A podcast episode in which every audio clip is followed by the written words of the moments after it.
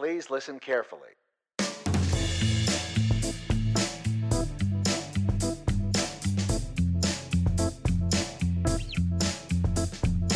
Hello, and welcome to the Cultural Stew Podcast, a bi weekly cultural entertainment podcast where we give you recommendations, giving you our take on what we think is worth carving out your time for, also what we think you can pass on, and, you know, maybe go cut that lawn instead.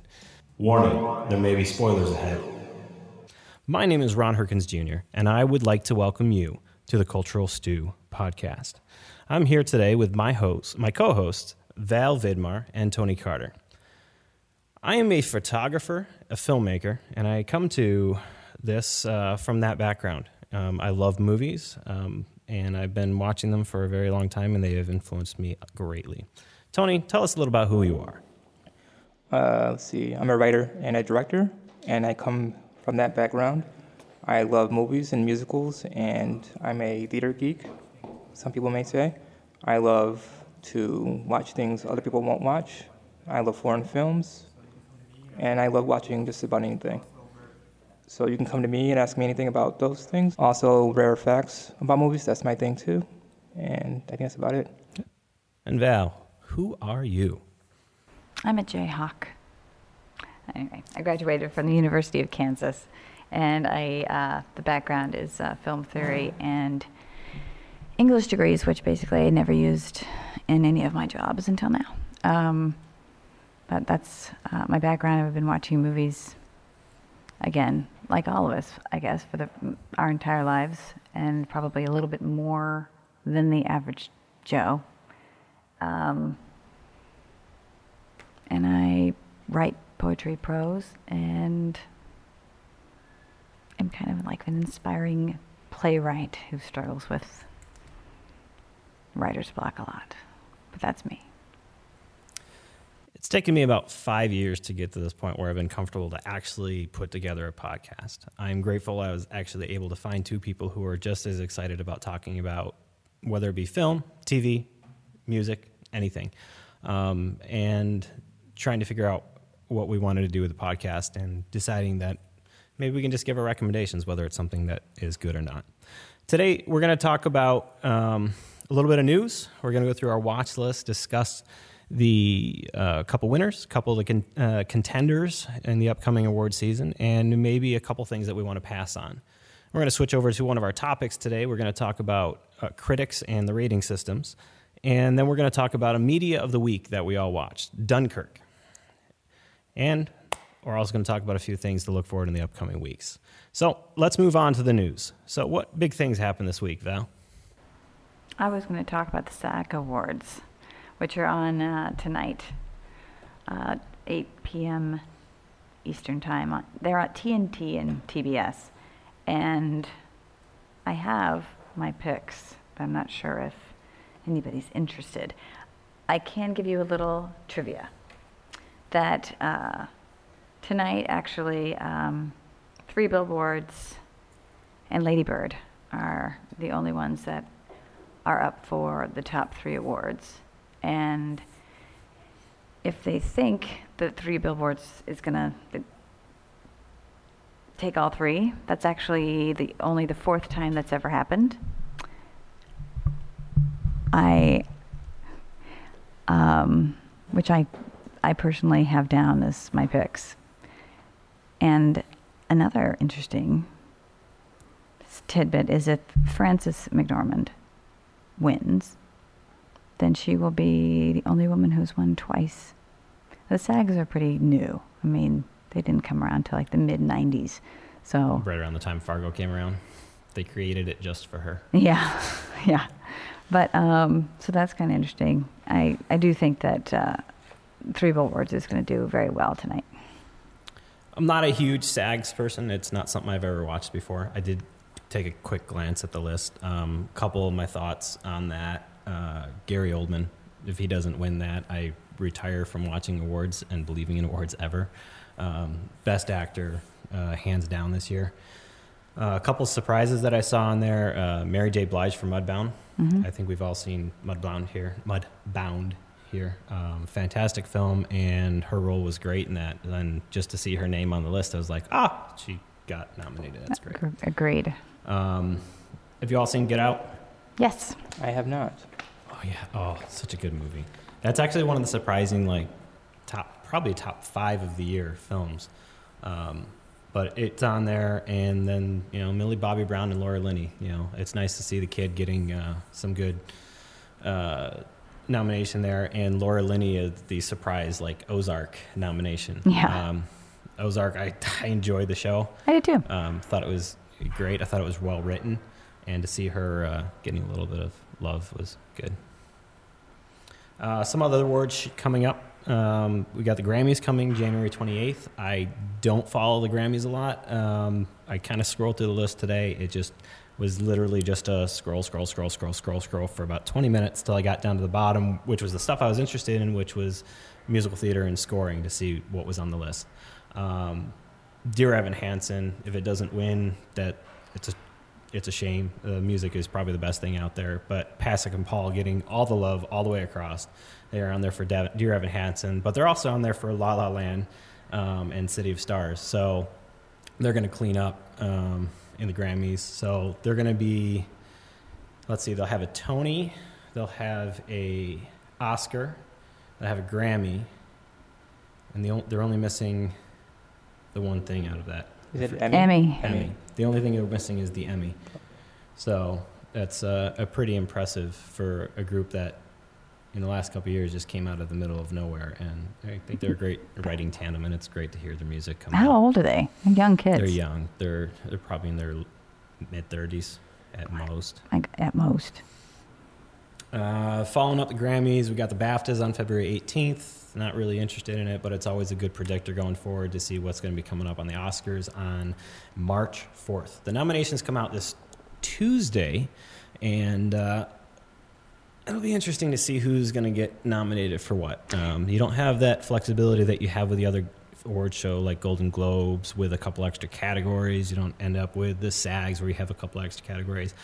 This is the down and dirty to see who's going to actually I come out. believe. I believe that if uh, they, if the five women that they think are going to get nominated, um, will be the first time since 1977, I believe, that the five lead actresses are actually in the five major motion picture, the, the best in sh- like the best in show. So the five nominated mo- best motion pictures are also going to be the five nominated women. Yeah, that hasn't happened in a long time.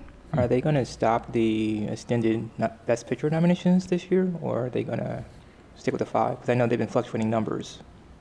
I think last year didn't they say they brought it back from ten because there just wasn't enough out there that was worth giving ten to. I think that they said that they would make it to 10, but they didn't have to fill the 10. Yeah. Okay, that's good. Um, and this year, I don't know if you'd get past five. Um, I mean, there's a lot of them out there that are, I would call good, Yeah, but great. not really. So we're going to have our little preview on the 18th. Uh, we are actually recording on March 4th, which is actually Oscar Day. So we'll give you our picks and uh, what we think is going to happen. So we're all looking forward to uh, the nominations on Tuesday to see what's coming out. Uh, let's see what else we had. Uh, Dolores. I am going to butcher her name. Do you know how to pronounce her name right? Dolores O'Riordan the lead singer of the Irish band Cranberries died on Monday. Uh, she was 46.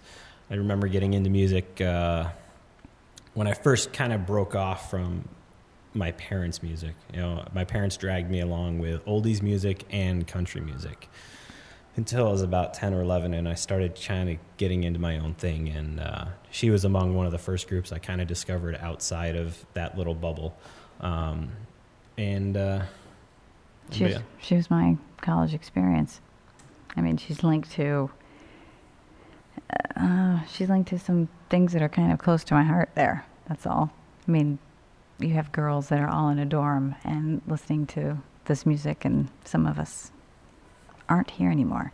So, I don't know. It's one of those things where her music brings back a lot of good feelings. So it's kind. of, it's a sad thing. I, but we don't know what happened. Correct. Uh, all, alls I read was it was unexpected and sudden. That was the only the last things I saw on it. Yeah. So, I mean, you know, 46 years old. Yeah. So, any new trailers this week that you saw? I saw a lot of trailers. Um, I saw trailers for, let's see here, uh, Winchester, which is coming out actually on my birthday, which is like a horror movie, January 28th, February 2nd. February 2nd. Yeah. And then I saw the, I'm going to talk about that a little bit later, though. Winchester. So that's we'll save that a little bit later. Why I'm looking forward to that movie. why? You can talk about it right now. We'll talk about it. Okay. Yeah. the little secrets until later. Um, and then uh, I did see uh, Leisure Seeker, um, which I thought, has anybody seen that preview for Leisure Seeker? Is that the one with Helen Mirren also yeah, and Donald Donald Su- Sutherland? yeah, that uh, actually looks heartwarming. And I saw the Red Sparrow uh, trailer with uh, give me her Jennifer name. Lawrence, yeah. Thank you. Um, who does a lot of? She goes through a lot of uh, transformations in that Yeah, movie. I'm, I'm looking forward to the Red Sparrow. That one kind of intrigues me a little bit to see her little breaking Intriguing. a little bit from character. Uh, Um, yeah, she's definitely. It read well too. I actually read the screenplay for that. did it It read very well. good? Surprising. Who, who wrote it? You- I don't have a name offhand. I should. It's all good. But yeah, um, very suspenseful read. Very long, but very rewarding at the end. So Okay, good to know. Um, I also saw the fifteen seventeen to Paris. Um, that's Clint Eastwood's Clint. Eastwood's. Um, I thought that looked good. I mean, I have like a plus sign after that. Is he back? No, he's directing it. He's directing it, and the actors that are the main actors are the actual people that did the or had the experience. Okay. So I'm not sure how that's going to play out. I did not know Um, that. there was a couple things, even watching the trailer, that I'm like, I could use a good actor. Um, yeah, but hey, it's all worth it to see what's going to come in the end. Um, new Tomb Raider trailer came out. I'm a action geek, so I'm looking forward to that one. Um, it's been a while since Angelina Jolie was Tomb Raider, and now it's Alicia v- Vikander. Thank you. Thank, that's the name. Uh, it's looking good. Um, I think the second trailer fixed some of the flaws of what they released with the, the first trailer. I prefer Alicia over Angelina, actually. I mean, I saw Angelina, I said, wow, we're just going for the body, but the story, when I was watching those, didn't overwhelm me. But Alicia looks like they're actually having a story. They're really delving in. I mean, it's based on a video game, and I played almost all of her video games from PlayStation to the present. So I'm excited to see that transition from CGI to real life. And I think Alicia fits the character more. She's not too tall, not too short, the right build. And outside of Alicia, it's got two of my other like top favorite actors in there. I mean, Walter Goggins. And do you ever see Justified? No, Probably one of my top ten written shows ever. really. It was clever, and Groggins is probably one of the, the best actors um, on TV and, and streaming uh, realm. And to see him taking on a, a film role, you know, as the big bad the big bad guy in this film. So uh, yeah, so other things that came out, we got some new Jack White music this week. Uh, a couple of his singles. Uh, I'll talk about his music later. Uh, Blade Runner 2049 came out on Blu-ray and 4K. Um, I almost picked that up the other day, but instead I picked up Dunkirk but it's on my list of things to pick up. That is my hands down pick for best cinematography of the year. Um, it is just a fantastic movie. Dunkirk. No, Blade Runner. Okay. Blade Runner 2049.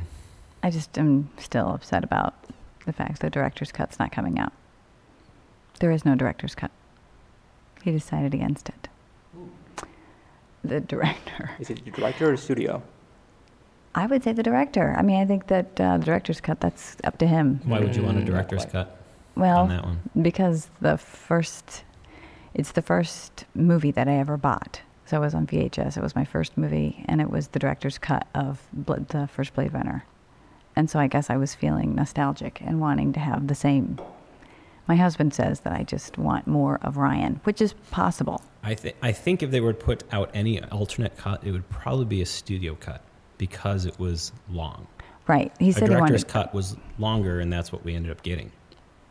I feel what we got was actually the director's cut because the studios will op- will typically lean you towards making a shorter cut because it'll get more people to watch the film. Well, they had two movies worth of a film, Yeah. so it would have been interesting. So I got that. Uh, Marvel's Agents of Field Shield.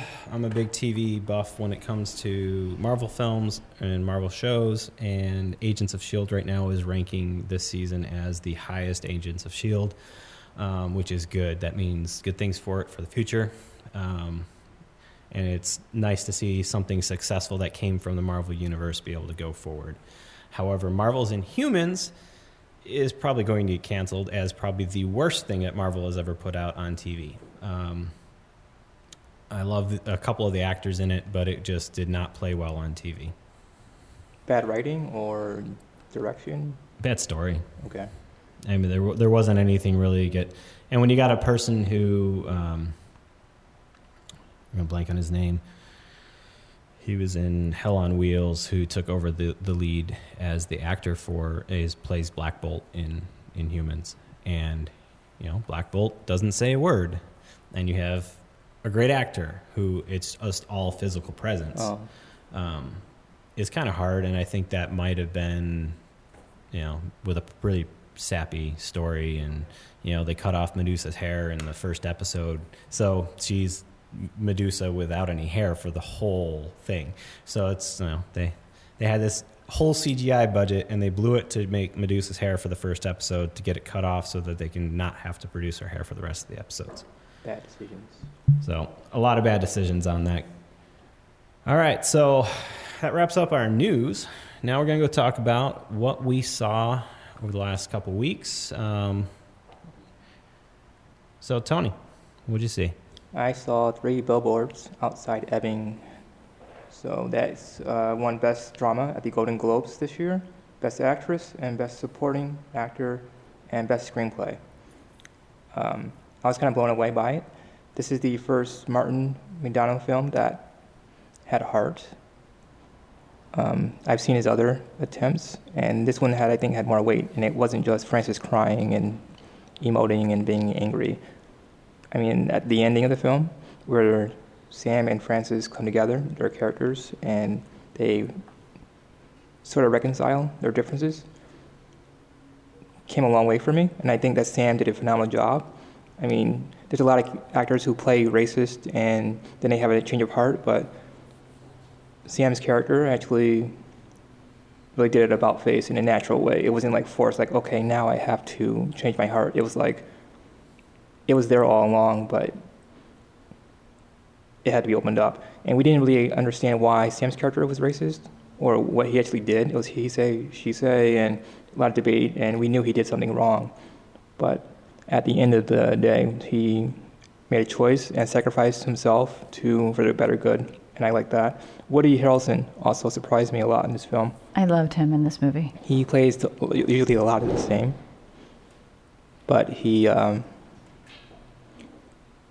within just- all that. Go ahead. I'm sorry. I just thought felt when I saw him in this movie, I felt like it was one of my top picks for him in a movie that I've that I've seen him do. I just really enjoyed him in this movie. Between him and uh, Sam, we're doing this ping pong back and forth with each other too, which I liked, where we have one extreme and then a softer extreme. And I think between the three of them, Frances, Woody, and Sam, I think they carried the film. I mean, I love Peter a lot, but I felt Peter was underused. This Peter Dinklage was underused in this film, but I think everything came together acting-wise, and it took Martin's screenplay and took it to a different level. Reading it, it was totally different from actually seeing it, which is usually the case, but I think these actors took what he had and gave it really, like I said, heart. And I would give that a see it. Awesome.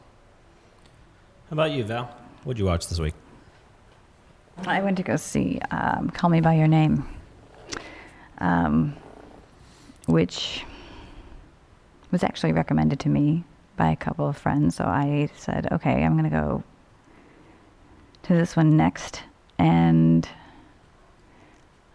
I loved it. I went to go see it actually at, uh, at Pittsford, and there were probably five of us in there. Um, and there's a lot to say about this movie, but I feel like uh, it, it was so meaningful to me, I guess, because it, it, it touches on so many things that we've all, well, at least that I've felt in my life, like with, with the first love and, and the anticipation or not quite, and the confusion of, of love and um, how you're feeling because you're kind of breaking your heart open at the beginning of when you fall in love. It's a scary thing and being confused, and especially uh, in this case when you have a 17 year old boy who uh, has feelings for, I think he's probably, um, Armie Hammer is probably 22, uh, playing a 22 year old. Um, he's coming in, uh, they're in Italy, and he's coming in for the summer and to help his father. They have uh, students come in for the summer every summer. So this is how he meets them, and it's just the relationship that progresses.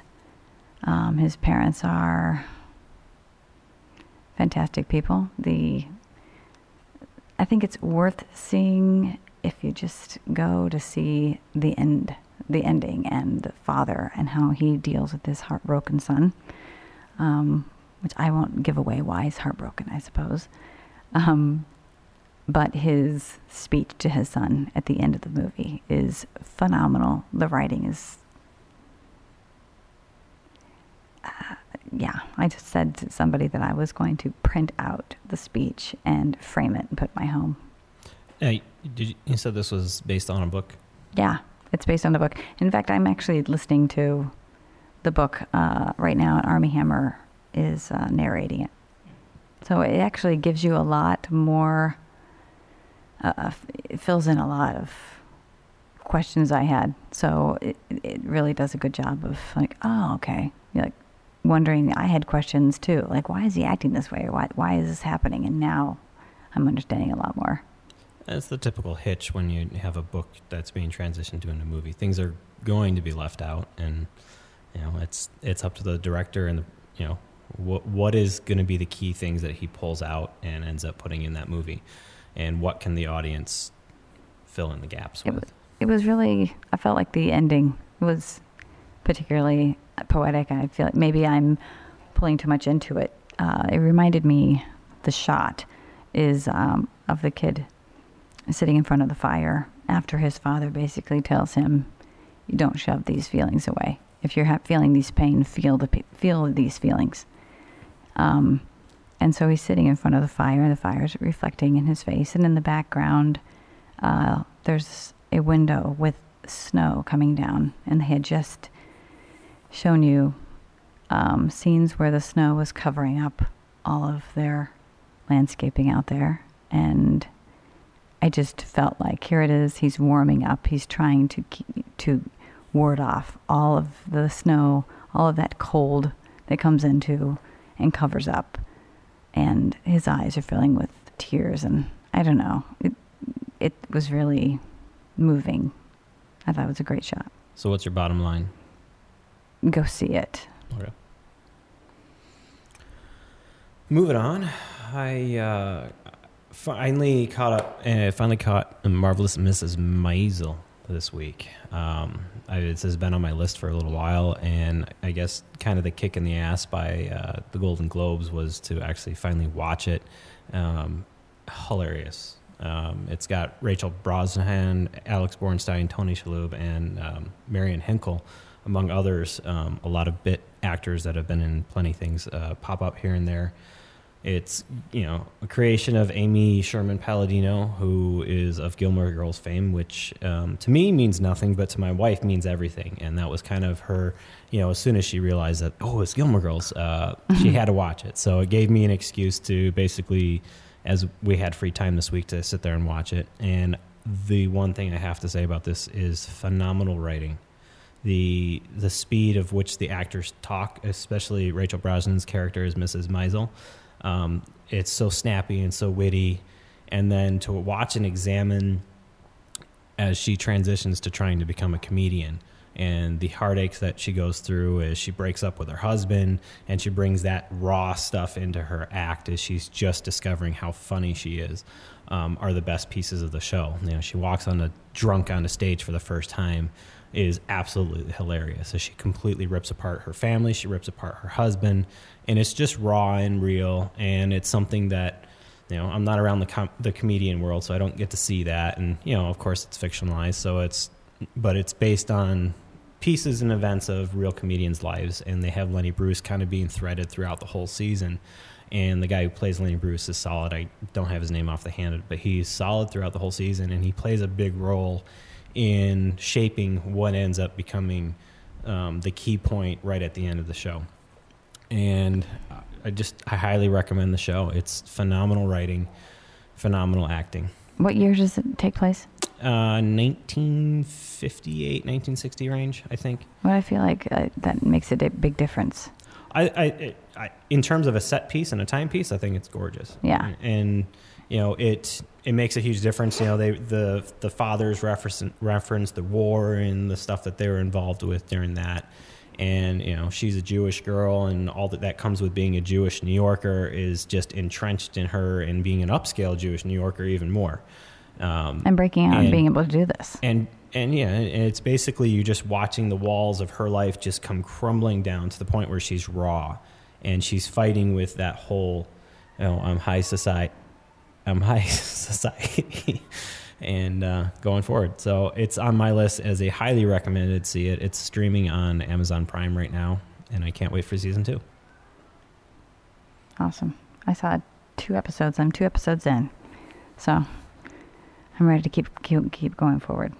And my wife had something to do yesterday, and I snuck in uh, episode the last episode just so I can get it in, and I I was glad I did because the the ending of how everything wraps up for season one was totally worth it. That's good. So How many episodes are there?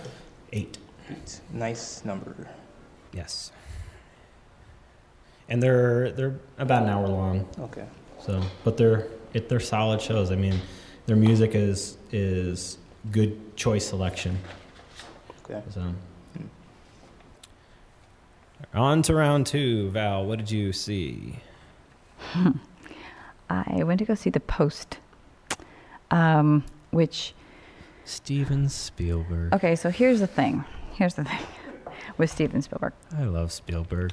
Okay, even though I sat and watched the Golden Globes and sat and saw them all at the table, I just was not connecting. Nothing connected at all to my brain because that happens when you are dealing with little children and, yeah, and a house that's under construction constantly.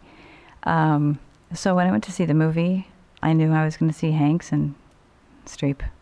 Um, I will say that Meryl Streep, I, I am a Meryl Streep fan, but she was she was fantastic. If you're going to see it, then she's the reason to see it. Hanks was okay.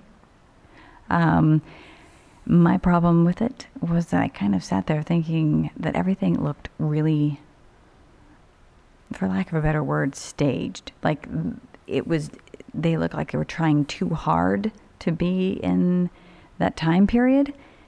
Like um, the cab driver, like front and center, he looked like yes, you look like you have a fake mustache, and you look like your clothes are like everything.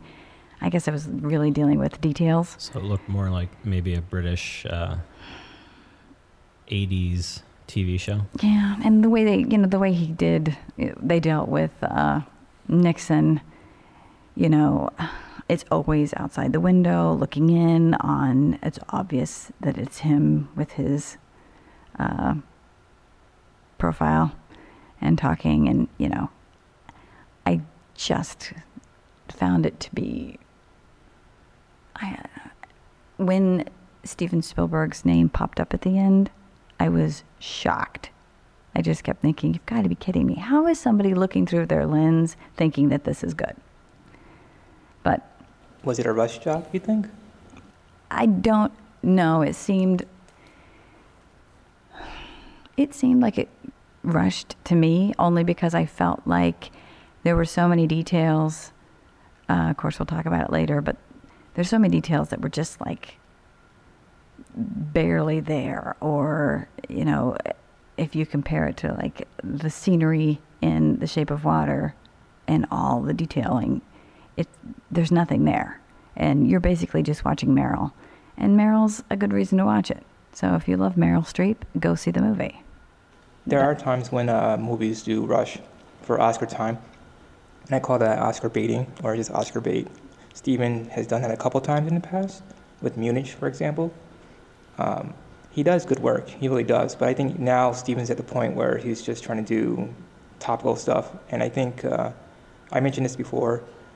Every generation has a All the President's Men, Mm-hmm. and we had Spotlight a couple years ago, which I think was phenomenal. It was even paced, the characters had heart, and even reading, um, even reading the film, it felt like they were just rushing to get this done because it's timely and because Trump and this and that. And That was another thing I had issue with.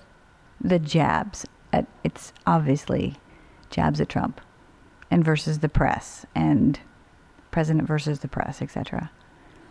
Bringing a lot of politics into it at li- this time of the year. Yeah, and I felt like some of the lines that they had to deliver, like right in front of the screen, and he'd give them one liners to have to come right in front of the screen and say it like as they're about to walk off. I felt like, oh God, like it was just, I'm in the minority. You talk about Oscar baiting and you know Spielberg, and Spielberg has this thing that if you've looked at his career over the last ten years, he kind of does things in pairs. He always does two movies kind of at the same time, and this year it's The Post and Ready Player One. right, And a couple years ago, it was BFG and Bridge of Spies. right. Well, they're talking about uh, a little news that came out today, I think it was today or yesterday, about his next two films. And I just kind of had to shake my head on his choice of what he's looking at. One is, of course, Indiana Jones 5. Mm. Um, Harrison Ford is going to be like 90 by the time that movie's put out. Um, I love Indiana Jones. I love Spielberg. I love Harrison Ford, but I think it's time to move on from them. And his other choice is West Side Story Oh, and I cannot figure out for the life of me why would they even touch doing a remake on the West Side Story. I don't know. But those are the two things that he's looking at is his next pair of projects. Is he doing it as musical? We don't know the details. It's not confirmed. Nothing's come out as 100%. But I hadn't heard in his way of doing things in pairs, that's the looking forward. And when I saw the West Side Story attached to Steven Spielberg, I just kind of was like, that's not a pairing. I'm I had the same feeling when I saw Clint Eastwood attached to Jersey Boys. So that was the weirdest thing ever. My wife and I saw that movie. She loves Jersey Boys, loves. To, we were watching it and cringing, like, why would Clint touch this? This is not his thing. There's a lot. yeah. There's a lot of movies that I don't understand why people touch again. Just leave them alone. They're good as they are. All right, moving on. Uh, I'm going to skip over my turn and let Tony tell us about our next. Uh, well, let's see. I saw The Disaster Artist by James Franco. Uh, he directed that. That seems to be his passion project. I I'm know. Gonna, I'm going to groan. I just want to put in my groan. You can do it right now. Right, groaning right now. Well, James surprised me during this film.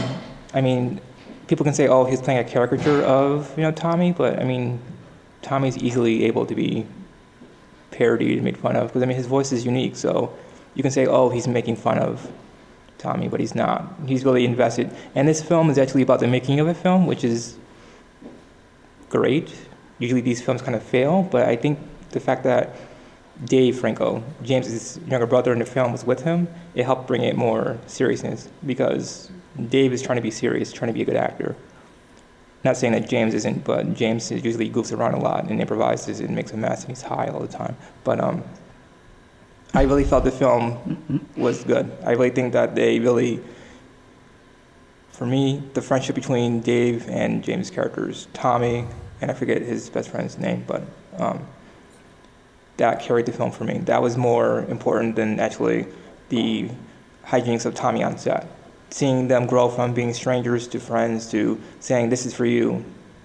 And then the ending, which wasn't based in fact at all, is the ending was great for what it was, but knowing the history of the film, that payoff wouldn't happen until years later, like now. But they put it at the end of that film, in that past, to make it all come together.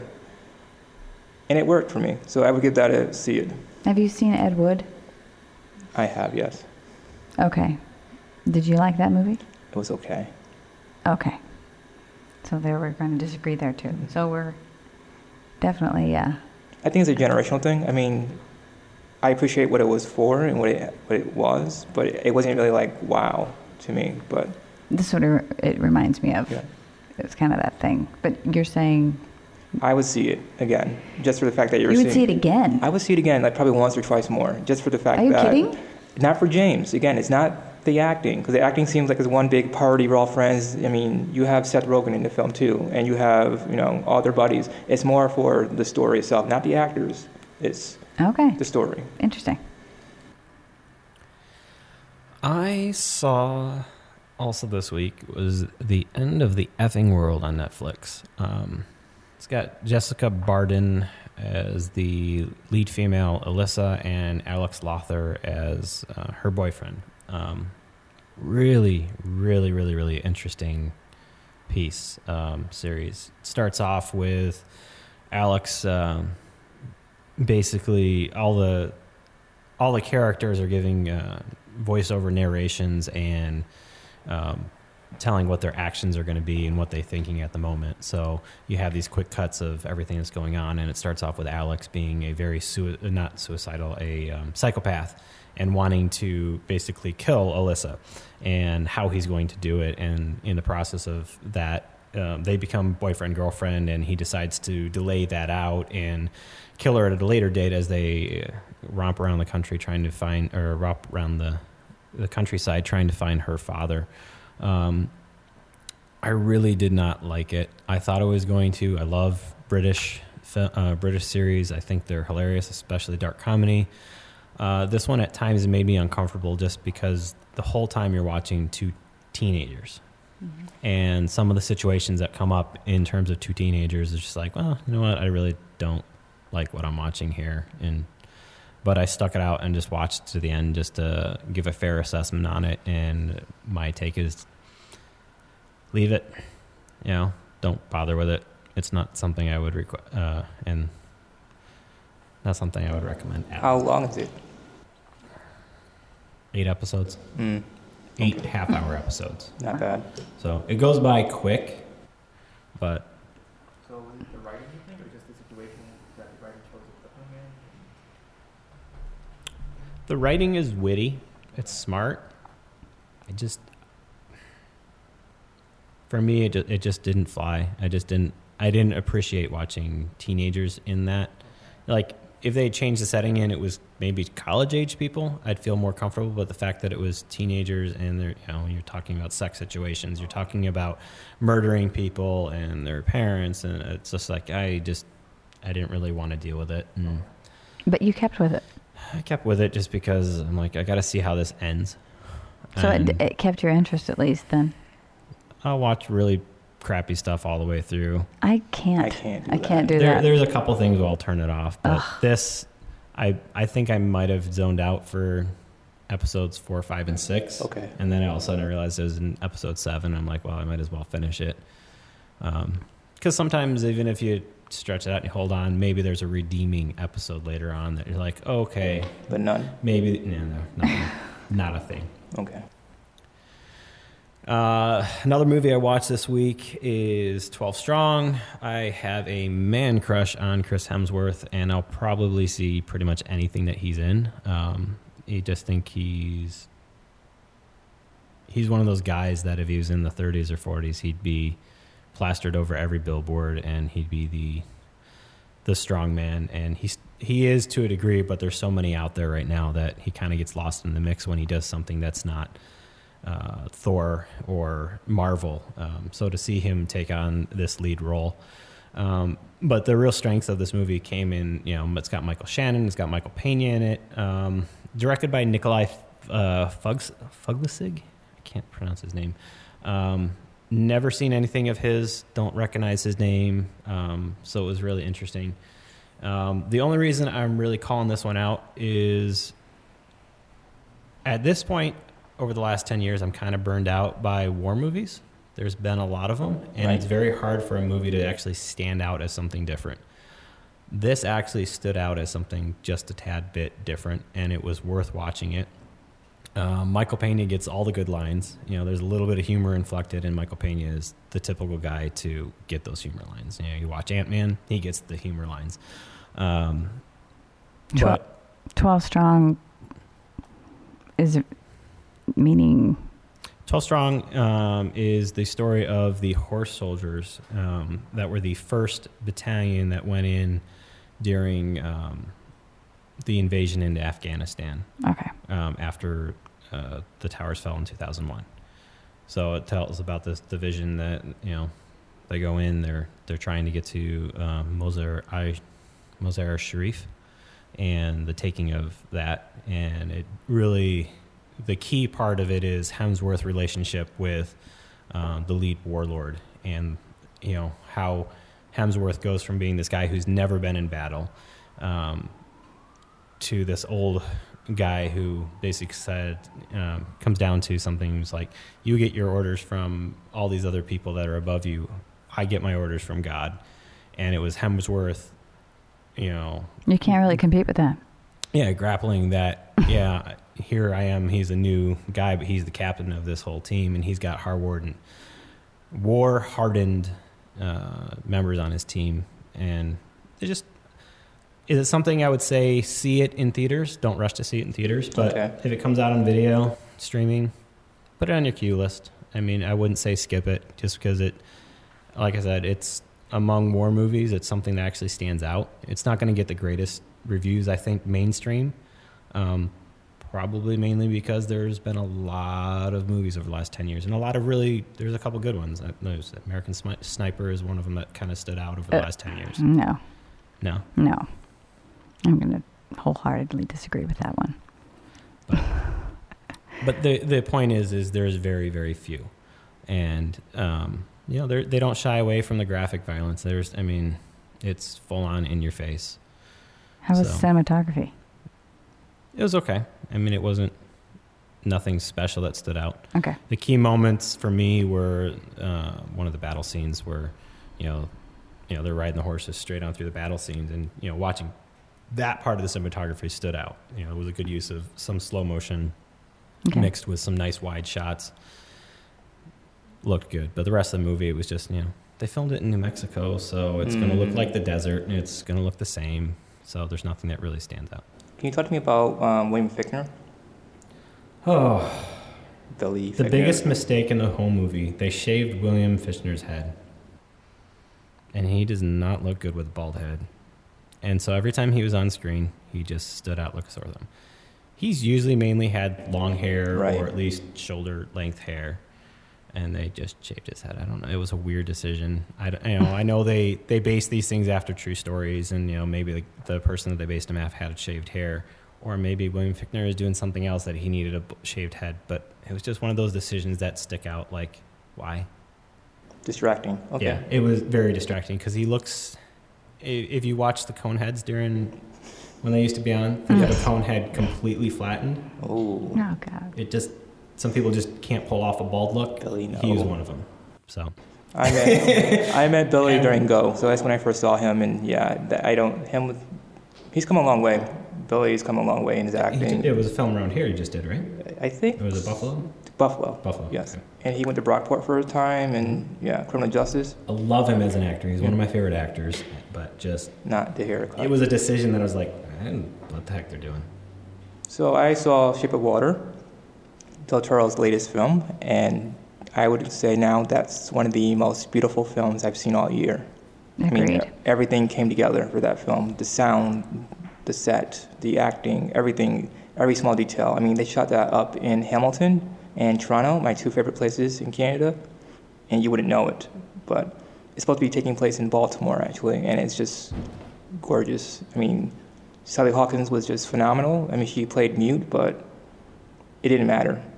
And one of my favorite scenes in the movie, well, I have several, but comic wise, I think her just flicking off, you know, Michael Shannon's character, just signing F you, just priceless to me. It, it made me laugh. And a lot of people who were there were like, huh, in the theater. But I'm like, if you know the context, you're paying attention, you know exactly what she's saying. And Of course. that just sold me right there. I'm like, wow, this is clever. And Del Toro wasn't writing alone this time, thank goodness, which I like his films, but he needs help writing a lot. So Vanessa Taylor helped him with that. And just everyone, the music, Desplat has done a lot of work, and you can tell it's his music, but The music played a big part in Right. it, I felt like. Desplat won for Golden Globe, right? he did, yes. I thought, there were some moments in that movie that were just the little dancing scene Right. at dinner and and um, just even I th- felt like dancing. They also had this thing where she walks by and sees shoes on display, and then they have the kind of same thing with her roommate uh, with uh, Jenkins, Yes. uh, and he sees desserts on display. It's just kind of funny the way they his. Uh, Repetition throughout the film. and the fact that do you mind if I I'm just gonna Go ahead. the fact the fact that There are no apologies. the fact that um, she's trying to explain why she wants to break him out of there and how he sees her as whole. He doesn't see that there's anything wrong or anything missing from her, um, which is something that we all would want. Um, whereas she is mute, it, it comes across very I mean, immediately. If you're trying to talk to her, you're going to know immediately.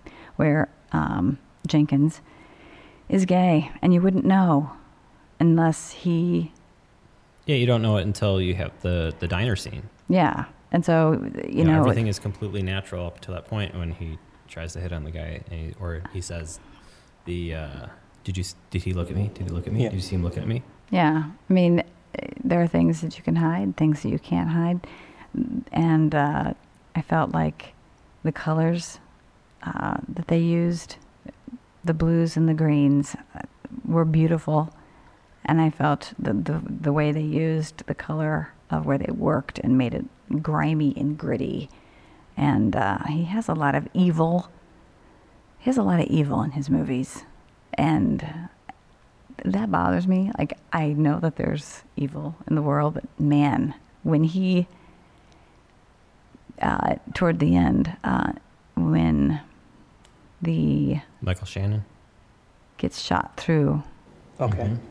It's the um, The, uh, the scientist. the scientist. He Scientist, gets he gets shot through the the cheek, and Michael Shannon basically picks him up like a fish, and is pulling him like that's how you would pick up a fish. I thought that was interesting. Small That little was a rough. details. That was a rough. Yeah. that was a rough scene. That was rough. I mean, he's- there's a lot of things that are really beautiful in it, and things that weren't explained that all at once were like her uh, Her neck. her neck, and then oh my god, and then all at once there, she can breathe. It don't know. reminded me of Amelie, but an adult version Oh of Amelie. Oh my gosh! I totally was Like an thinking adult version of Amelie. Like I- the colors, the Yes. cinematography, the whimsy, everything. Yes, exactly. I was thinking that when she was in the bus.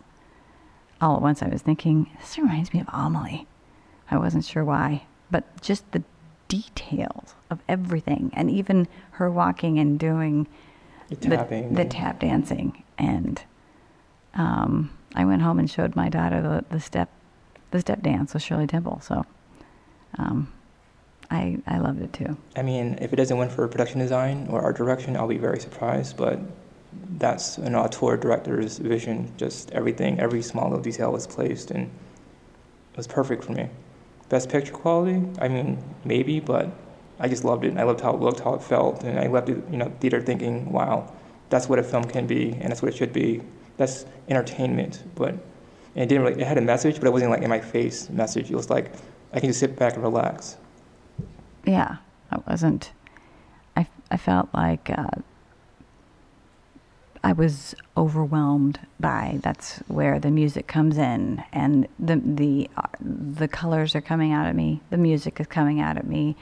The characters are coming out at me. There's, it just moves along really nicely. I thought it was really beautiful.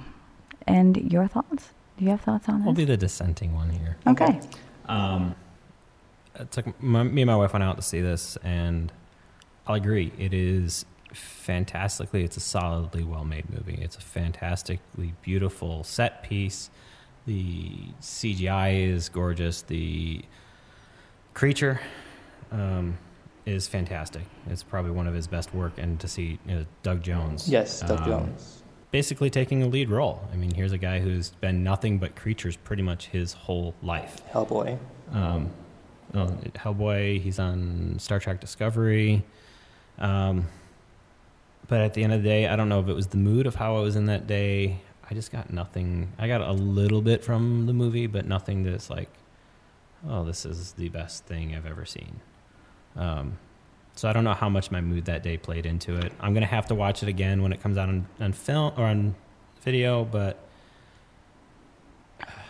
pay attention to like some of the tie-ins they have. Like they have this the beginning where they show her life and the fact that she's only finding pleasure in water. Like and then at the end she finds love in water. Like it ties into that whole thing. It's like a fairy tale. It's yeah, it's like An adult here- fairy tale. here's where she's finding pleasure. It happens to be in water, and then I don't know about the egg thing.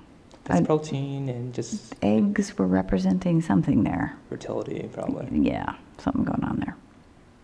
Yeah, so I, I'll watch it again, but like to me, it wasn't a you know if somebody asked me, I wouldn't have told them to rush out to the theater to go see it.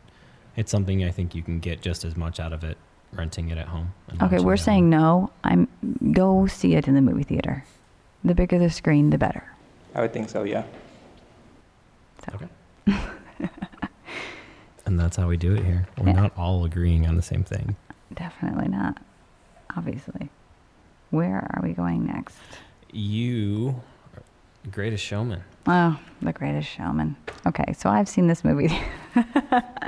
I've seen this movie three times because Are you sure it's only three? I, it is. Now, when the soundtrack came out, we started. Like, my daughter is seven years old, uh, and my other daughters. Oh my gosh, I said she was seven. She's eight. She's she's eight. My other daughter's five. Um, but Zoe loves musicals, and so I could see this coming. So we were listening to the music. We had all the music listened to before we went to see the movie. Um, so I took her, uh, just she and I, the first time to see if Harper could actually go, and we had a great time. I wasn't gonna go in and try to critique everything and just, but I it was just I had a I had a great time. The music was great. I liked. I think I like every song. I'm pretty sure. I don't think there's anything I particularly skip, um, but Hugh Jackman is very entertaining, and Zac Efron, mm, you know, he looked different. That was he, the hair, something going on. I'm not sure. He looked a little different. He has muscles. Um, yeah, yes. Um, Michelle Williams, uh, beautiful voice. The one thing I will say is um, the disappointing factor of, um, give me her name. She plays the um, the opera star. Yes. Okay. Ingrid. Yes. Um, that was when I saw it in the movie. It was captivating. Then to find out that it wasn't her singing Yeah. was I just. It, it, I thought about not telling Zoe, but then I told her to tell, you know, like this is how real movies are made. I'll give him credit for this. The lip syncing Was for that oh my gosh, incredible! you I was completely fooled. I was mean, fooled I've, the I've third watched time. people do the voiceovers like that, and even the people that really sang their parts later on in the film, she looked better than some of them. She did. it was just it was like holy cow. It was it was that was gorgeous, and even knowing because we knew the second and the third time we saw it, um, we took Jason to see it because he was actually interested after listening to the soundtrack on repeat all the way to Cleveland. Um, that I still couldn't tell. I kept looking, trying to find her slip up, and it was beautiful. But it's just it's just entertaining. It's fun. It you don't worry about anything. Now, is it? And of course, who wrote it if historically factual? No. and who wrote the music? the same boys. It's Pasek and Paul again. My boys, I, you know, because we Zoe and I also went to see La La Land three times, as well. So um, yeah, she, we're. It was. She said I could go see The Greatest Showman every single day. but yeah, I've only fun. seen it once. My daughter's probably seen it five or six times now. I mean, like that's all she was talking about for about two weeks. Was like, I want to go see it. So she would just go with her grandmother or her friend, and they'd go and see it. Um, as a as a one off, just going into the theater and seeing it, I loved it. I got more out of that as a feeling than I did watching The Shape of Water. Oh, sure. And I'm glad that you actually posted that, that you saw it and loved it, because I think that kind of gave Jason a push to go. Um, now, in terms of story, there's a lot Oh. that's left out. There's Oh a lot that you desired about the whole background on that. That's fine. But just as straight as a musical and just going to listen to the music, um, I think it's a strong piece to watch. Um, of course, by the time you're listening to this, it's probably going to be rolling out of theaters, so it's not going to be in there much longer. So wait to see it on video and uh, invite your friends over and your family over and just have a good time watching it. They're going to have a sing along one. You know they're going to have a sing along because they do that. So that will be fun. As too. long as it's not frozen, I'm okay. I know. but I think the sing along version will be quite fun too. So All right. Well, that wraps up our watch list, and we're going to take a short break. And when we come back, we'll talk about our topic, our media of the week, and wrap it up.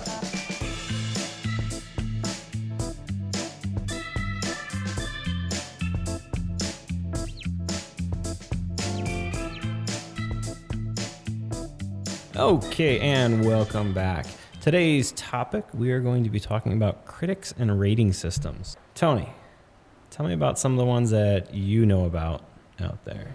I usually stick with Rotten Tomatoes, and that's because it's easy and simple. They have all the reviews I need right there, and I can just scroll through each one and read them. And Rotten Tomatoes takes all the reviews and puts them together in one place, and they aggregate them so they don't review films; they just gather.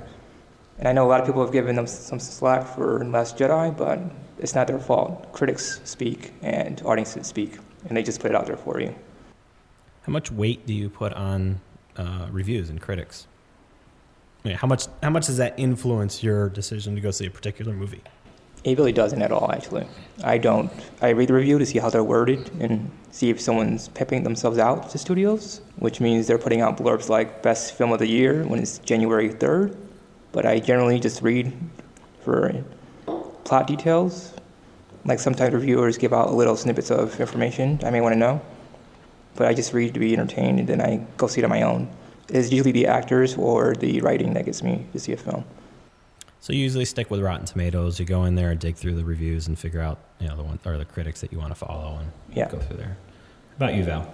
I am also a Rotten Tomatoes. Uh, I go in and I, I, I just take it a little bit of a gander. I don't read too much before I see the movie. I may. I've been known to take a look at it and go, "Oh, maybe we shouldn't see this," but um, I feel like if it's over fifty percent, then Okay, it's 13%. I'm probably not going to waste my time. I will say that, which is maybe not good of me. But I um, also I don't until until Roger Ebert passed away. I guess he was the one that I read, and then he passed away, and I haven't really read anyone else. I was a an Ebert lady. But um, so I, I kind of look them over, and I don't read a ton of. I don't read a lot of of the uh, criticisms. I guess. Uh, Me personally, I've I I've always tried to stay away from reading reviews before I go and see a movie. Um, you know, my my typical going into a film is I see a trailer I like. If it interests me enough, or there's a certain director or certain actor, I put them on my list, and those I'm going to see them pretty much regardless. And the problem that I hate is, you know, if you go to schedule something in Fandango, Fandango has the Rotten Tomato score right there. Yeah. So it's like it subconsciously is feeding my my criticism or review going in before I go to see it. Um, but I really don't have one that I go to constantly. I kind of just recently discovered um, uh, Metacritic and Cinema Score, who are also another their aggregation sites as well. Um, uh, Cinema Score basically gives a letter rating, and Metacritic um, does the whole 100 zero to 100 percent. Um, but they all do the same thing. They find critics. Um, has there been any critics? You know, you've gotten Roger Ebert. I don't have any critics that stand out to me that says I always going to trust the review. Um, I've kind of just become to the point where a lot of the critics that I've reviewed, they're kind of uppity and snippety, and you know, some movies that I think are good, they just kind of stick a nose at and turn around, and some things that they praise as great I just end up being like, that's a snooze fest. I have no interest in seeing it. And no matter what praise you're going to give it, I'm not going to go see it. Example The Post. I will say that going in to see that movie and having complete um, a brain that's not remembering a ton, and then finding out it was Steven Spielberg, it was an interesting way of seeing it. Had I gone in thinking, oh, this is a Steven Spielberg movie, I wonder if I would have gone in with you know, rosier, rosier glasses than I have. So I know I probably would have. You know, it, my wife still wants to see it, so we'll probably end up seeing it. But by the time we get to the theaters, it's going to probably be out of theaters. Um, but yeah, Spielberg is one of those. If he's involved in the film as a director, I'm typically there. I want, you know, he's my favorite director that I want to go see, and uh, that does influence you as well.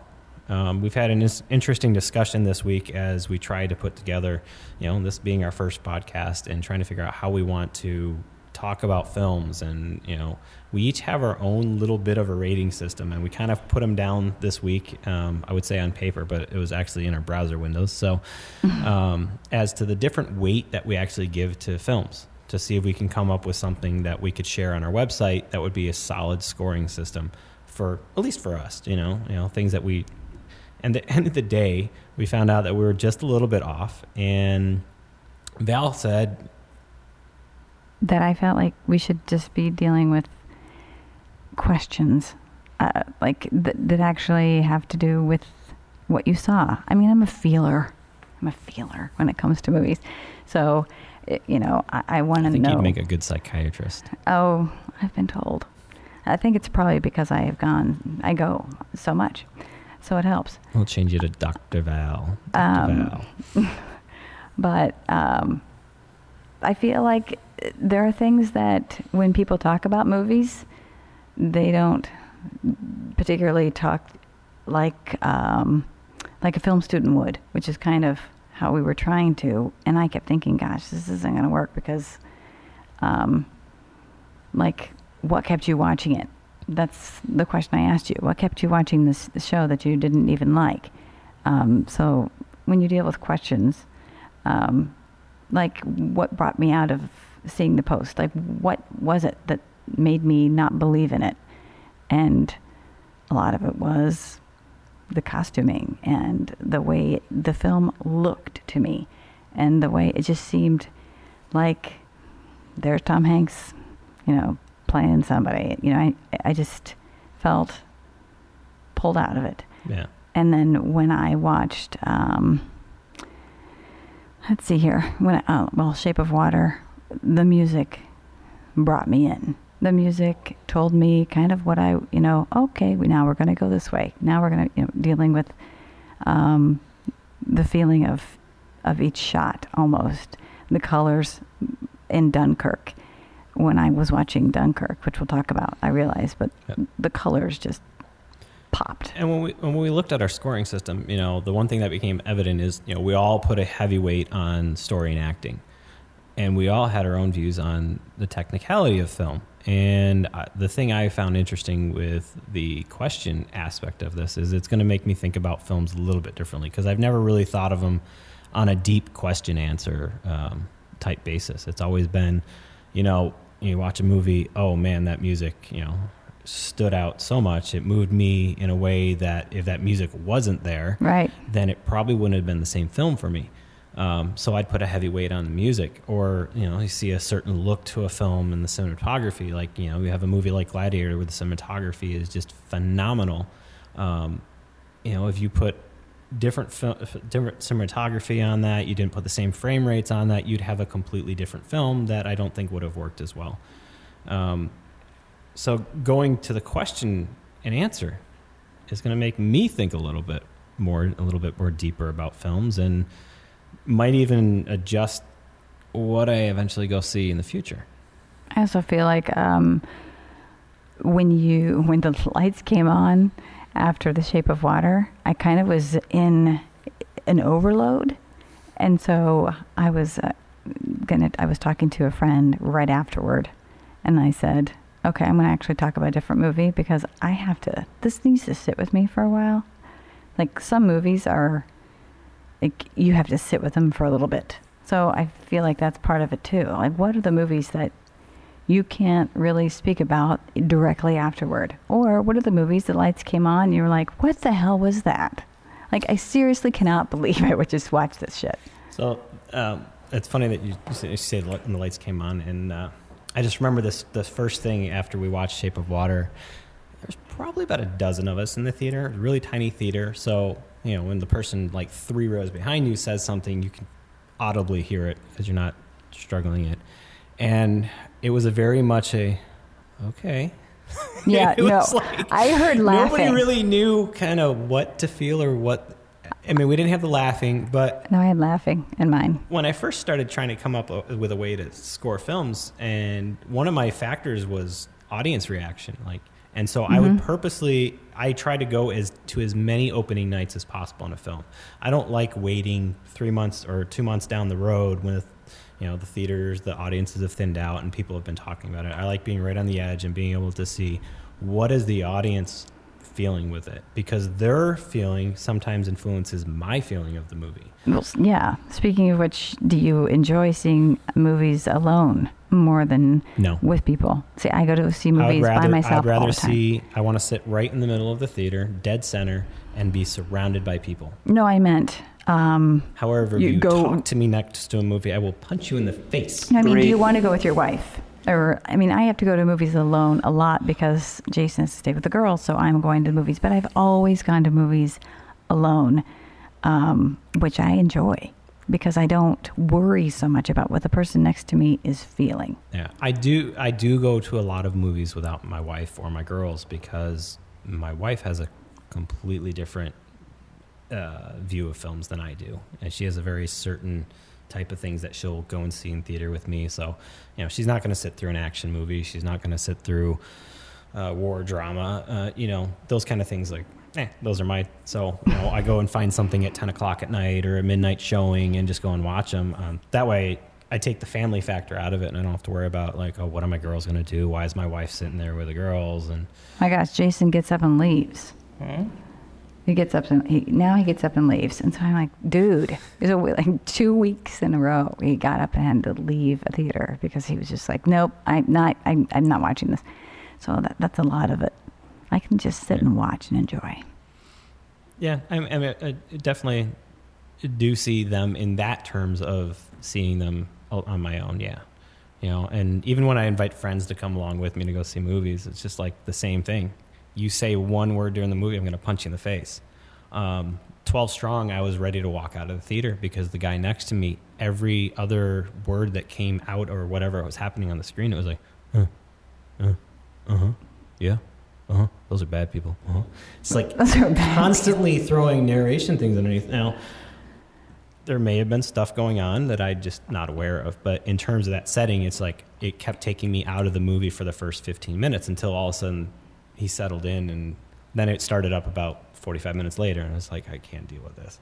Um, so yeah, if you if you're going to be one of those, I, I rather would not go to the movie with you. Our third time seeing uh, The Greatest Showman, I turned to the women that were right next to us and I said, I just, you know, we're going to probably sing during this movie. I hope that doesn't bother you. And I was joking, thinking that they were going to be like, oh, and they're like, not a problem. We'll probably join you. you know, so I think it just depends on definitely who's around you. Uh, my thing is, I, I and my wife, we have different tastes too, but I spend at least five minutes finding my seat in the theater. Like I try to find the perfect spot. so I do the Sheldon snap snap, and I will sit. I like sitting in the back, so I don't really. I can see the big picture as well as kind of forget people are there. Because if I have that straight on head vision, I'm easily distracted by things. So I sit in the back. I find my ground zero zone, and I just soak it in.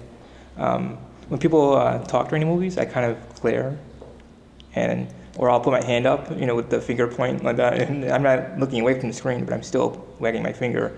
Um, I also watch the credits of films. Like I will, it's a respecting for me where I will purposely sit through all the final credits of the film. It's not for, uh, I guess a a scene I'm looking for. is just saying these are my brothers and sisters in film, and they spent however long making this and they may not get all the attention, but I'm going to honor them, respect them by watching their name go by because they worked hard for it. And it may sound cheesy or weird, but No. that's a way for me to show respect, but also decompress before I go out to the real world and deal with real life.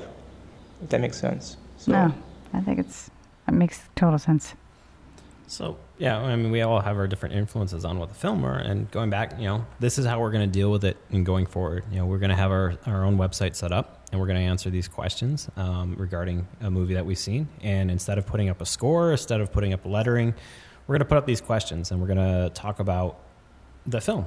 And the same thing as we're doing here with our our watch list. Um, once we release our uh, episode podcast after we've talked about it, it's going to be a very simple bottom line: see it. What did I say? No, skip it. skip it. See it, skip it. See it, skip it, or Rainy day. save it for a rainy day.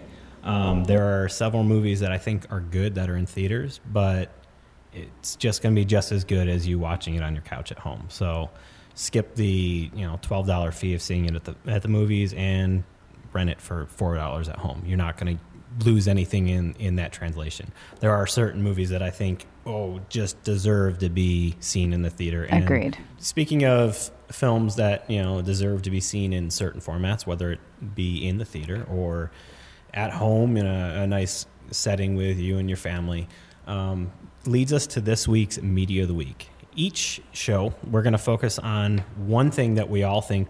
Let's all watch this, and we're all going to give our own opinions on it and why we, uh, whether we agree with it or we disagree with it, and just hash it out. It's going to be a little bit more in depth than our um, rounds that we just went through a little bit ago. So this week we're talking about Dunkirk. Tony, take it away. Dunkirk is directed by Christopher Nolan, scored by Hans Zimmer, and is starring Mark Rylance, Tom Hardy, Kenneth Branagh, James D'Arcy, Cillian Murphy, and has Harry Styles in it, surprisingly. All right.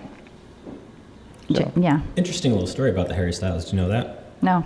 So Christopher Nolan hired him to be an actor in that. He had no clue who he was. He never mm. realized how famous he was. His daughter figured out that he had Harry Styles on it, and she went crazy because she was a One Direction fan. Mm-hmm. And Nolan, it wasn't until then that he realized how famous Harry Styles was.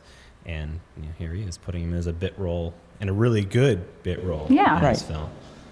So, I will say that I am horribly disappointed that I watched this on my TV instead of seeing it on screen. this film I saw on IMAX opening night. Oh, jeez. Um, the IMAX around here typically shows stuff in IMAX 3D, and there's only usually one or two nights or showings that you can actually catch the 2D version of it. And so you got to be very careful, like looking to see, you know, when is that 2D showing? Because once it's gone, you never get a chance again. And went opening night, saw an IMAX 2D, and the things that Nolan has been doing, and I think he started it with Dark Knight was the first time he started dabbling with IMAX scenes Right. and him really just flexing his muscle with what he can do with IMAX. Just phenomenal shots in this film throughout. Um, but the sound, the sound is or the lack of sound. yeah. But every every little piece of sound was accentuated Mhm. to a hundred. So what are your what are your thoughts and your feelings on this, Tony? Oh, I like the film a lot. I saw it at home. Shouldn't have, but I made sure I had my headphones on so I can hear every little sound, every tick of the, the watch. Um, and I loved everything about it. I mean, I was surprised. I mean, I read the screenplay before, and that should be known. I read before I watch because I don't like surprises. Um, but it was. It's a beautiful thing that Nolan does. He always has, you know, you can't say it's a gimmick, but he always does something just slightly different than most normal filmmakers do in their films. And honestly, if you go through Christopher Nolan's repertoire of films, Right. I mean, I can't pick out one that I say this is a horrible film. He's just been constantly putting out film after film that is good. And he, as Tony just mentioned, you know, the ticking of the clock. He took this little aspect of time and just turn it on its head to see how it would play out. And you know, Hans Zimmer, who has been his composer since um, Dark Knight, Right. they've just been honing all these different sounds and different effects. And for this, it was simple. He just started out with a ticking clock, and then that set the tone of the whole movie. And you know, I've heard a lot of people after seeing this film that, oh, I didn't get it. I don't see why it's so great. I don't see what's a masterpiece. And I think it's a masterpiece in its simplicity of being able to tell a story of time from three different, basically three different narratives. which a lot of people got confused with. Um, I, I had a friend and my dad actually were both horribly confused after seeing the movie. Like they had no idea what was going on and they got confused with the storylines. I I did not um, at all for some reason. It just it didn't. I think maybe if you I think didn't if you're paying attention to the subtitles, Yes. you get it pretty quick. well, I think at the It tells you the beginning, time. yeah, and they th- well they show Week, you at the beginning. day, hour. Yes, but they, I don't. That can be missed. That can be missed. even if you didn't see that, I mean, there's different story there. You can tell if you were there are three different.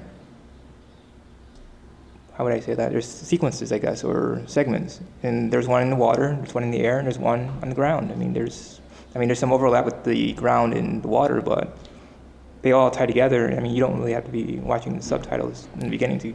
Did you notice that also ties in with Winston Churchill's speech Yes. at the end? In the land, in the sea, in the air. Yes. You know, there's very just like purposeful choices that Nolan does that are just like kind of in your face. You're like, oh, okay, that makes sense, and it just kind of all hit waxy at the end when the Churchill speech is playing. I enjoyed Kenneth Branagh not trying to take over the movie and not overacting I think that is the key to the movie. Is his face. there is not a lead good job. actor. Right. the one who is in everything pretty much is um, i didn't put his name on the list um, but he barely said i think he has a total of maybe five lines Okay. um, you follow you start with him being the only survivor as his the rest of the guys around him get shot That was coming through the jarring to watch. That was jarring. Like first thing seeing that, and then just it's like I call this film a less tense version of Saving Private Ryan, which is a totally different thing. But less it's tense. it's just there was calm, and they're kind of goofing around, finding trying to get to where they're trying to get to, and then chaos hits. While Private Ryan just starts off slow, and then you hit D-Day.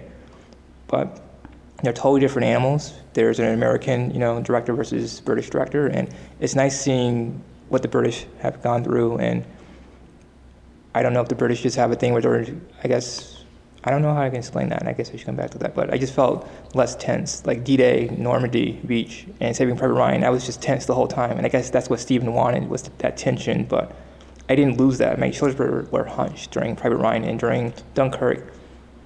I could lower them. I wasn't as edgy.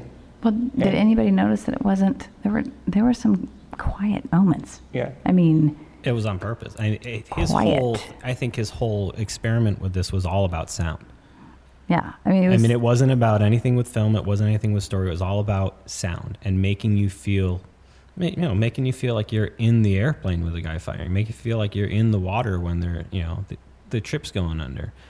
You know, somewhat but it was also even it was less quiet than that i felt like if, if i was there there would have been more sound The uh, funny tidbit: the veterans from that say that the soundtrack was louder than the actual event. Like the bombs and explosions and singing was quieter than the soundtrack. Like the soundtrack, the score, the sound design was louder, and they were sorry, yeah. They said that a lot of things were subdued, and it impressed them, and no one found that funny. Another thing too, they shot at IMAX. There's a plane that went down in the film a lot of planes went down, but there's an IMAX camera in that plane, and the plane went down faster than they thought it would go down. So the footage was soaked with water, and Nolan, thinking top of his head, kept the film wet, and they shipped it to LA as fast as possible, and they before it could dry out. And that footage from that sinking prematurely is actually in the film. So the camera got drowned, and they used that same footage because Nolan thought, keep the footage wet, keep the camera wet, keep mm-hmm. everything wet, just ship it. And That's interesting. I mean, it's beautifully shot. I mean, my favorite shot ever in the film is the end when Tom Hardy's character is just gliding, just gliding down. Yep. And that was real. It wasn't CGI. It was a real plane coming down, and that him pumping the wheels down. And I think that's that's a good thing too. Is just you know, everything was real. Yeah. Everything felt real. It didn't feel like you were taken out by like, oh, that was a weird CGI effect that wasn't Mhm. really finished off in post. It was just, it was just a beautiful. You know, it's a very simple story from beginning to end for me. Um, you mentioned Kenneth Branagh in there. You know, just a very simple, understated, just Yeah. play your role, be your role, don't Ab- take it over. But then you got somebody like you know, you got uh, Mark Rylance, who is Phenomenal. a phenomenal theater actor. Um, he was in Bridge of Spies, uh, which was uh, Spielberg's last film, and he just a phenomenal little piece that he's in there. And uh, but to me, you know, have you ever have you ever seen Peaky Blinders No. on Netflix? No. not. Sidebar, Peaky Blinders, highly recommended. There's three seasons on there right now. Cillian Murphy. Fantastic. And in this film, he plays basically as close as you can get to the villain of the movie um, as to what happened in his resolution at the end. But Cillian has been Nolan's kind of little play toy since Dark Knight and being able to pop up in a couple of his films here. And I like what Nolan does. He finds those actors that are strong that can pull out those little tiny little things and be able to play him to effect so that he doesn't stand out. So he doesn't play a lead role. He's a very solid supporting actor. And I Mhm. think that's what sets apart a lot of Nolan's films is that he pulls back those people that are so used to being lead actors and says, just be this person. hmm I also felt like, I mean, yes, with the sound, correct, but honestly, before the sound, uh, the colors got to me. It did. I don't, do you guys notice the color I of the didn't movie? really notice the colors. Really? That, that didn't really stand out. I mean, they were, they were muted. I Yeah, they mean, were, but not like pop, pop, pop. Like this is a different color scheme for this. I this. thought they were beautiful. It was. I, I, mean, I, I think the film was gorgeous, but in terms of cinematography, it doesn't hold a candle to 2049. No. Well, no. I'm just saying. We're all hoping I gets his kept saying, look how beautiful it is. Look at look at that. Look at I, I don't know. Um, the eyes of these people. I mean, the blueness and I don't know. Mm-hmm. Just That was my thing too. I mean, I didn't recognize Cillian in this film until I saw. I mean, it's weird to say, but I look at faces and I saw all that dirt on his face, and then took his lips, and I said, "Wait, that's Cillian." Like I knew he was in the movie, but I'm like, "Where is? Where is he? Where is he?" Like, oh, wait, that's him. And Mark, I know Mark from Broadway Jerusalem. That was his Tony Award, and that was a phenomenal play. So, Mark got me on Broadway during Jerusalem, and he got a Tony Award for that part. And then I've been following him ever since. And he got an Oscar, I think, a year last year or the year before. He won last year Yeah. for um, Bridge of Spies. So yeah, he he's finally getting his due, and people are noticing him, which is fantastic. I, I'm kind of afraid that he's starting to become Hollywood's little Yeah. it guy, but as long as he does solid work, I have nothing about watching something that he's in, and I think his his role as the the father and what he did with the ship, and you know, it was just like you know, I didn't catch what he did at first. I mean, I read the screenplay, and I so I knew, but on film, watch. I mean, I try to separate the screenplay reading from the movie, but I said he's taking the boat, and I said, oh wait, he doesn't want to be commanded. He doesn't want to be told what to do. But that little subtle, like, okay, we're leaving now, we're leaving, we're leaving, and then Tommy jumps on the boat with them. That was a small little thing, and that worked for me. you have this the whole ticking and the whole sound and everything is loud, going throughout this whole film, to the point where they're riding on the train, and Harry Styles goes to talk to um, would- his brother. I can't really say his friend. I would call him his his new brother. And all of a sudden, the sound stops, the ticking stops, and it's just this completely quiet moment. Hmm And you realize and then you have the Winston Churchill playing over the next part. Um, for me, out of everything I've seen this year, you know, I haven't seen Lady Bird, I haven't seen Three Billboards. This was the best picture for me out of everything I've seen this year. I love the quality of this film inside and out. And that's taking apart from my love for just Christopher Nolan and, you know, Hans Zimmer. There is nothing in Hans Zimmer's score that stands out. I've listened to it three or four times just to say, you know, is there something there? It's not. This is just a very, I don't know if you can even classify it as an experimental piece for Hans Zimmer because it, there's no main themes. I did know it was Hans Zimmer, though. Yeah. You know, Yeah. I kept saying, that's Hans. I think that's Hans. I said, who is it? And Jason's looking it up. Christopher Nolan. No, I meant the soundtrack. Who is it? Oh, oh yeah, it's Hans, Hans Zimmer. I- I thought It's kind of like. Steven and George like relying on um, George. Uh, John yeah, Williams. John Williams. Yeah. John Williams. There, go to. Gotta love the horns in the background. Well, we're in the city. Yeah. Yeah. But but to me, I mean, in terms of the score, there was nothing that was, you know, there's nothing that's going to be played at the best of hits for Hans Right. Zimmer in ten years. It's just it wasn't set out that way from the beginning, and I'm kind of glad it was because it wasn't like no one thing in the movie put itself above another. hmm And so for me, it's best picture. Definitely not best score, but definitely best picture. Are you going to see the other movies? Before Oscar time, probably not. Okay. There's a lot of stuff coming up that are on my list.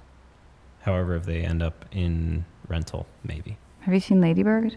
I read the screenplay for it, and I was excited to see Lady Bird, but then I read the screenplay, and I was turned off from Lady Bird. Great. So I But I'm will gonna- see it just because I like Greta a lot, but I'm going to see it. I was like, I'm one of those. I have to see all of them. And also pre- preface or post post face, preface, post face, whatever the correct terminology of that would be. Epilogue. There are very, very, very, very few films that I actually buy to keep in my collection. correct. Dunkirk has been one of them. I went out on Friday, bought the film just so I can watch it yesterday. Oh, because you don't rewatch movies. I do not. I very. Um, there's probably about 20 movies that I've watched more than once. Wow. And let, that's taking out the Marvel. The Marvel things are just fun to watch. Those are kind of a Guilty pleasure. guilty pleasure, yeah. Um, but Dunkirk was one of those ones that I, I felt like I had to put that one in my collection because it was good. And I I'd just watched it yesterday and I watched it again. I was like, this is fantastic. But any further thoughts on Dunkirk from either of you? No. All right. Anything else that popped your curiosity this week that you watched or listened to? Well, I I listen to audiobooks all day. What did So- you listen to? well, I- let me guess. Calling me by your name. Well, I started that last night. Um, I, I've been re-listening to. I will say I want to give a bit of a shout out to um, a book that I did listen to, Rules of Civility by Amor Towles. He is probably more well known for The Gentleman in Moscow, um, but Rules of Civility is beautifully done. I spent my actually spent my week re-listening to um, re-listening to Jane Fonda's My Life So Far, which I really enjoy. And if anybody has any issue with Hanoi Jane, they would just have to listen to the book, so maybe they would understand a little bit more what happened there. And then I am listening to Just Kids uh, for the second time. Um, and yeah, those are the ones that I've been listening to. Um, and then, yeah, I'm starting with my Call Me By Your Name, which so far is very good. How about you, Tony? Well, I'm a gamer, so I play a lot of video games in my spare time to help me unwind and relax a little bit. Um, but recently, I would say like two years ago, I started noticing that a lot of video games and mobile games on my phones have very amazing scores, like music, like to the point where they're almost parallel great like movie scores. And just this week, I downloaded the score for um, Loner, which is a mobile game you can play on your Android or your iPhone. and it's a meditative kind of game where you're a pilot and you're basically uh, flying into an abyss, and there's a lot of meditative, transcendental music to listen to, and you crash, you just restart all over again, and you just it puts you in a zone. It's very peaceful. Um, I would play that game just for the music alone, actually, and it's just a really deep game, actually, and the story unfolds as you play, and it takes a while to get into it, but once you do, you won't want to put it down until your battery on your phone dies. So it's definitely recommended. Yes, definitely. Well, this week I didn't have much time as I was getting uh, things ready and put together for this podcast, but I did get notified on Spotify that Jack White put out some new music. Um, he has a new album coming out March 23rd, Boarding House Ranch. I am a huge Jack White fan, um, probably in my top five uh, people I listen to. So he put out a new single, uh, Connected by Love and Respect Commander. Um, I'm kind of mixed on how I feel about this. Uh, his last album was Lazaretto, um, which I think was some of his best work that he's done.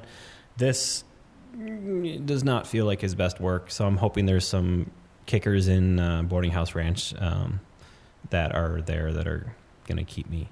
Um, but I am excited that he's actually going on tour and he's going to be coming to Rochester. So June 7th, we have an opportunity to see him. So I'm probably most likely going to see him because You're there's having a huge year. Yeah, Hans Zimmer too, aren't you? Hans Zimmer was last year. Last year was that Yeah. last year? Yeah, it was last summer. Oh my gosh, It'll be almost a year to the date.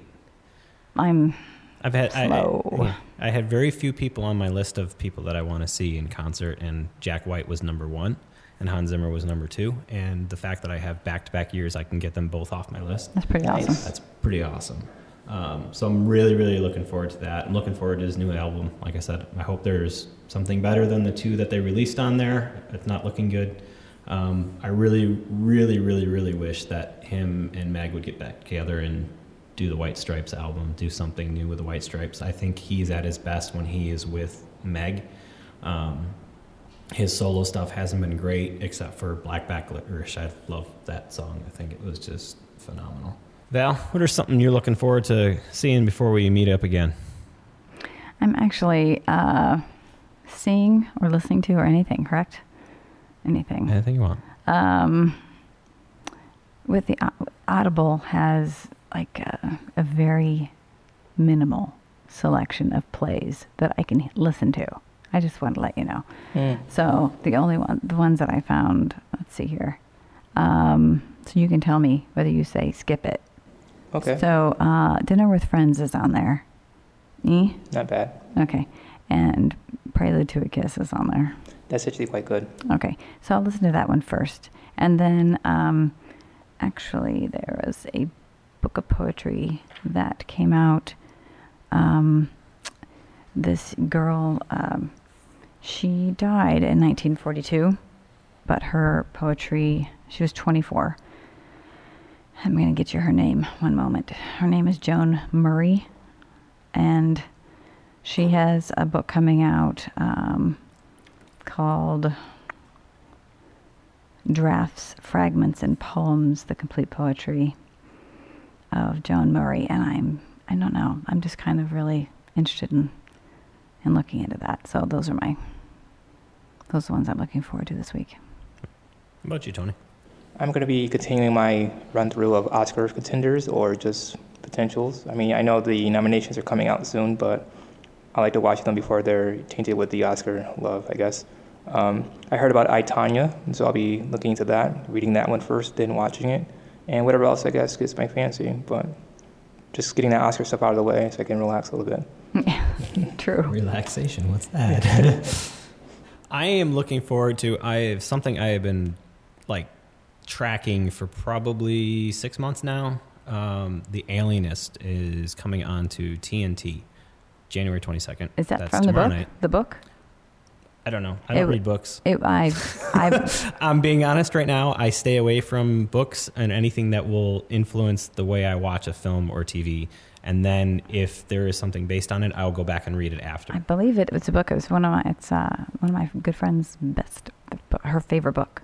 It's about a 19th century serial serial killer and the investigation. Mm-hmm. Yeah. So this one's got Daniel Bruhl and Luke Evans and Dakota Fanning. Wow. I haven't seen anything with Dakota in it in many, many years. Uh, Daniel Bruhl has just been a He's phen- been coming and yeah, rising. little, little, little, little bits. Um, Luke Evans is a strong actor. Um, last thing I saw him on was Beauty and the Beast, but I mean, the guy puts on any role he's strong in. I was I actually liked that role for him. It was interesting. Yeah. It was different. Uh, so I'm really, really looking forward to this. And what's like gotten me more aggravate or anticipation is every time I go to the theater, it's there. It's playing before a thing. It's like, oh, coming in, coming in, coming in, coming in. So it's like for the past six months, I've been doing nothing but hoping for this. And I'm just like, went and saw 12 Strong the other day, and I'm like, oh, January 22nd, it's finally here. I'm happy that, you know, get to start watching it this week. And then the other one is a little, probably not one that I'd normally put on my uh, list to be able to watch. I really don't go to the movie theaters to watch horror movies. If horror movies are anything, I'll watch them at home. Um, I was kind of desensitized when I was a little kid by horror movies, so I don't get scared of anything, and they don't really mean a lot to me. But there's two movies coming out this year that have kind of piqued my interest, and it's mainly because of the casting in it. This one's got Helen Mirren and Jason Clarke in a horror story. Helen Mirren and Jason Clarke, two phenomenal actors that I'm I'm curious to see what they're going to do with it. Um, it could be a horrible movie or it could be good, but I mean, when really good, strong actors sign up for a horror movie, you kind of have to take notice. Right. And later in the year, Isn't that is- Winchester? Yes, Winchester. That's what I You, said. did you say Winchester? I Winchester? thought I said Winchester. I thought you, I thought you said it. Okay, I'm so sorry. We'll well, have to rewind that and see if I said it. well, now we've said it, so now everyone yes, knows. so Winchester, um, you know, uh, we'll provide a link into our notes to all these things as to where you can find a little bit more information about them. But again, I you know I don't watch a lot of things with Helen Mirren in it because usually you know it's like the Queen or you know, but Because it's usually like the Queen. Well, she's uh, come a long way too. She stopped taking her clothes off, which was kind of interesting. So. Oh my God, you guys. What? This is ridiculous. It's serious. I don't wanna didn't see her like the take her- Queen? I No. Are you saying you didn't like her taking her clothes off? No, I did, didn't rather. I rather she keep them on, even when she Okay. was younger. Well, she was. Caligula. I have a book. It was, it's very beautiful. She's beautiful. she is, but yeah, just I I'm not saying she's not beautiful. I'm just saying I just didn't enjoy it. You didn't like the Queen? It just bored me. Mm, I get bored easily. obviously.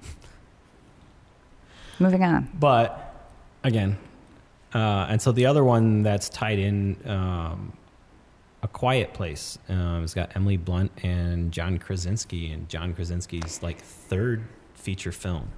His first two were nothing to like hold a candle at, but I mean, They're together, strong. right? I think so. Aren't they together? I think so. I don't know. I, I think don't- so. They're married. I think they're married. Yeah. yeah. um, so that one kind of piqued my interest. Um, I'll probably wait for that one on on video. But Winchester, there's not really much coming out in the theaters in the next couple weeks. So if I make it out to anything, that'll probably be the one thing that I go out and see. Um, February 2nd, Groundhog's Day. Groundhog's That's Day. my birthday.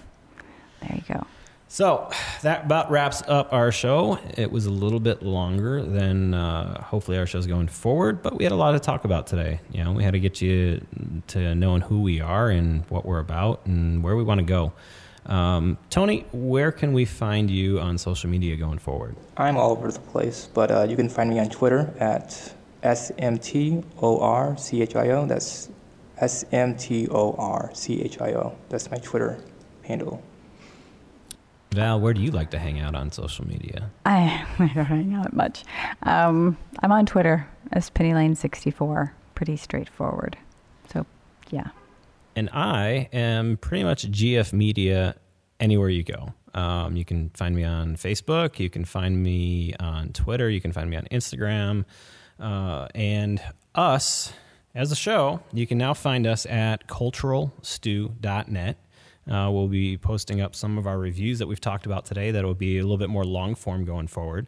Um, we'll hold the reviews until we release the episode so that you actually can have a little bit more in depth uh, of what we think about it. That way, going forward, we can just kind of give you our brief uh, synopsis of how we're feeling about things going forward. You can also find us at, at Cultural Stew Net on Twitter and also Cultural Stew on Facebook. The music today, the intro and break music, is Please Listen Carefully by Jahzzar. And I'm going to take you out on Slow Burn by Kevin MacLeod. All these were available through the Creative Commons license from freemusicarchive.org. And if you have any original music that you'd like to share with us that you think might be of interest, please contact us and let us know. And you might just hear your music on here. Later, catch you at the next show. If you've liked what you've heard, please consider sponsoring us on Patreon. Patreon is a creator support system that allows people to support the things they love and creators to continue doing what they love. Head on over to patreon.com slash gfmedia and choose the Cultural Stew podcast levels to show your support for us.